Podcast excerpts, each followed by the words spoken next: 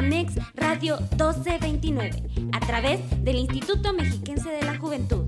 Escúchanos por Spotify y síguenos en nuestras redes sociales Aldeamex.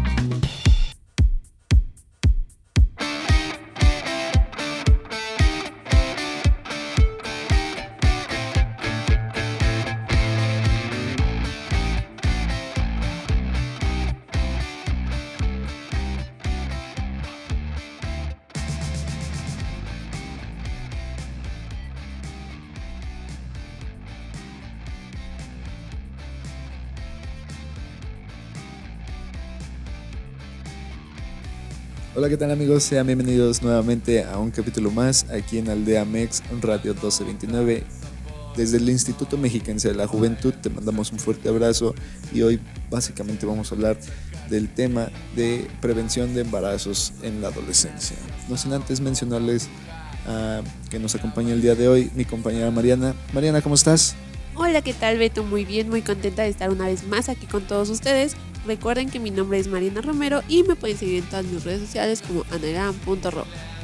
Muchísimas gracias, mi nombre es Oscar Alberto y me pueden encontrar en todas mis redes sociales como Alberto Beto. Y bueno, no sin antes mencionarles que nos pueden seguir en todas nuestras redes sociales como Facebook, Instagram, Twitter, Spotify, TikTok y YouTube como Aldeamex Radio 229. Básicamente, comenzamos. Y bueno amigos, vamos a hablar del, de prevención de embarazos aquí en Aldea Mex. Vamos a comenzar aquí con nuestra compañera Mariana, que ella les va a decir principalmente cómo tener esa precaución, como tanto para los hombres como tanto para las mujeres, y tener más que nada conciencia. Si no, así es, ¿no, Mariana? Así es, Beto. Pues realmente ahorita es embarazo en la adolescencia. Obviamente en la escuela nos explica, nos van avisando, nos van dando esos como que consejos para poder llevar una actividad sexual sana. Pero ¿qué es lo que pasa regularmente? Los jóvenes como que no le toman mucho caso, no le dan importancia. Y pues realmente en México eh, tenemos un alto nivel de embarazos en adolescencia. Y bueno, aquí les digo, creo que es un poco más factible el cuidarte, no sé, cierto tiempo cuando vayas a tener pues una relación con tu pareja para tener cuidado y no estar como que, como dicen, echando a perder tu vida. Que básicamente yo podría decir de que sí, como tal, un bebé no te echa a perder tu vida, eso hay que aclararlo, pero sí hay que estar preparados para tomar la decisión cuando es que quieres tener un bebé, ya que obviamente lo que a veces es eh, o bueno, lo que a veces se presenta es que son embarazos no deseados, o sea, no están planeando ahorita tener un bebé y básicamente es por eso que lo estás diciendo, ¿no es así, Marina? Así es correcto, Beto, porque pues realmente, o sea, sabemos que un bebé no es una tragedia ni nada, pero tal vez no es el momento adecuado para que tú tomes esa decisión.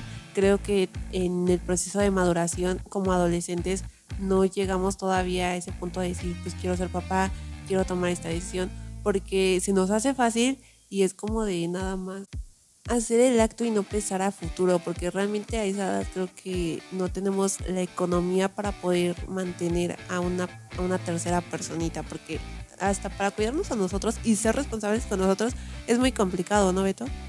Así es, principalmente este, esto, este tema, eh, mucha gente no lo toma, porque obviamente también a veces uno no les enseña a los jóvenes a cómo ser este, conscientes y ser precavidos respecto a este tema.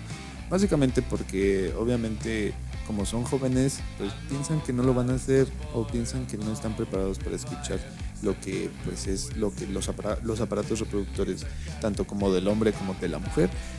Y pues se les hace fácil a veces a, a, los padres no enseñarles. A veces también es porque los mismos padres no les enseñaron. Y como no les enseñaron eso, pues también como que ellos no saben también cómo enseñárselos a sus hijos.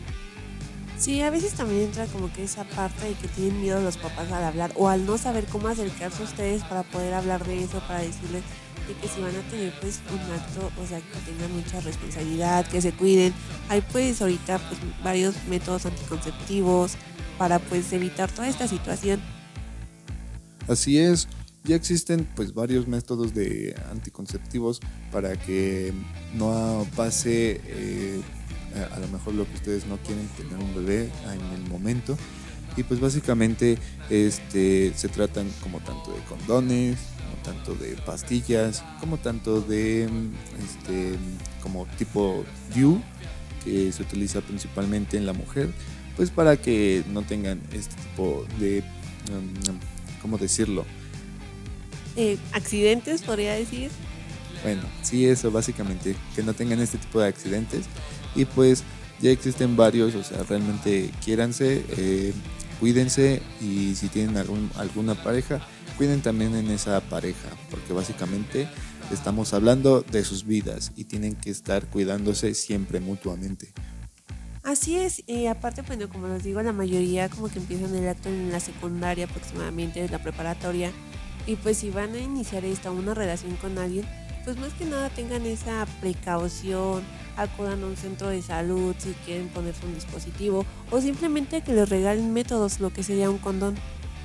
Así es, o sea, porque no es malo, no, no es malo esto, lo malo es tal vez no saber y es algo que muchos de los jóvenes no están dispuestos a lo mejor a aceptar y pues básicamente hablar de algo íntimo sin que nunca nadie los haya escuchado pues obviamente es fuerte y pues es muy difícil para los jóvenes porque principalmente como nadie les ha, les ha dicho, los ha inculcado decir, pues es que, mira, vamos a hablar de esto, pues como lo dije ahorita, eh, pues obviamente menos lo van a querer hablar con alguien como tal vez un profesor o alguna doctora que se encuentre dentro de sus escuelas diciéndoles este, cómo cuidarse o cómo pueden, o cómo pueden este, eh, pues sí, este, no tener un bebé, entre otras cosas, pues obviamente se les hace muy difícil hablar este, con los maestros o hasta con su familia los mismos jóvenes. Sí, así es, Beto. Igual en dados casos, pues yo me imagino que igual hay padres, o sea, se da que hay padres que sí hablan con esto, de esto con los, con sus hijos, y pues igual, ¿por qué no acercarse a, su, a tu papá, a tu mamá, decirle, no, pues que ya voy a empezar con esto, tengo novia, me enamoré, ya, X cosa para que pues sus papás igual los orienten, los apoyen, no sé, igual los lleven, sin caso de que sea mujer, los lleven a un centro de salud a ponerse tal vez el dispositivo, el parche. Hay muchas formas, muchos métodos para como que prevenir el embarazo. Y bueno, ya que estamos hablando de este tema, vamos a hablar a lo mejor ya adelantándonos, ¿no? Supongamos que ustedes este, tienen su pareja y que ya este, salió embarazada bueno, ¿qué tienen que hacer o qué pueden, este, o bueno, qué pasa, los pasos a seguir? Pues principalmente lo que tienen que hacer es este, mantener al bebé y en esto es lo que vamos a hablarles un poco para que también tengan conciencia de cuánto aproximadamente es lo que uno se llega a gastar cuando llega a tener este un bebé. Y bueno, un bebé este siempre va a ser algo positivo para tu vida porque al final de cuentas es, es tu hijo y a final de cuentas eh, es tu sangre y es tu hijo. Y bueno, vamos a hablar principalmente de los pañales que aproximadamente cuánto, cuánto cuestan, Marina.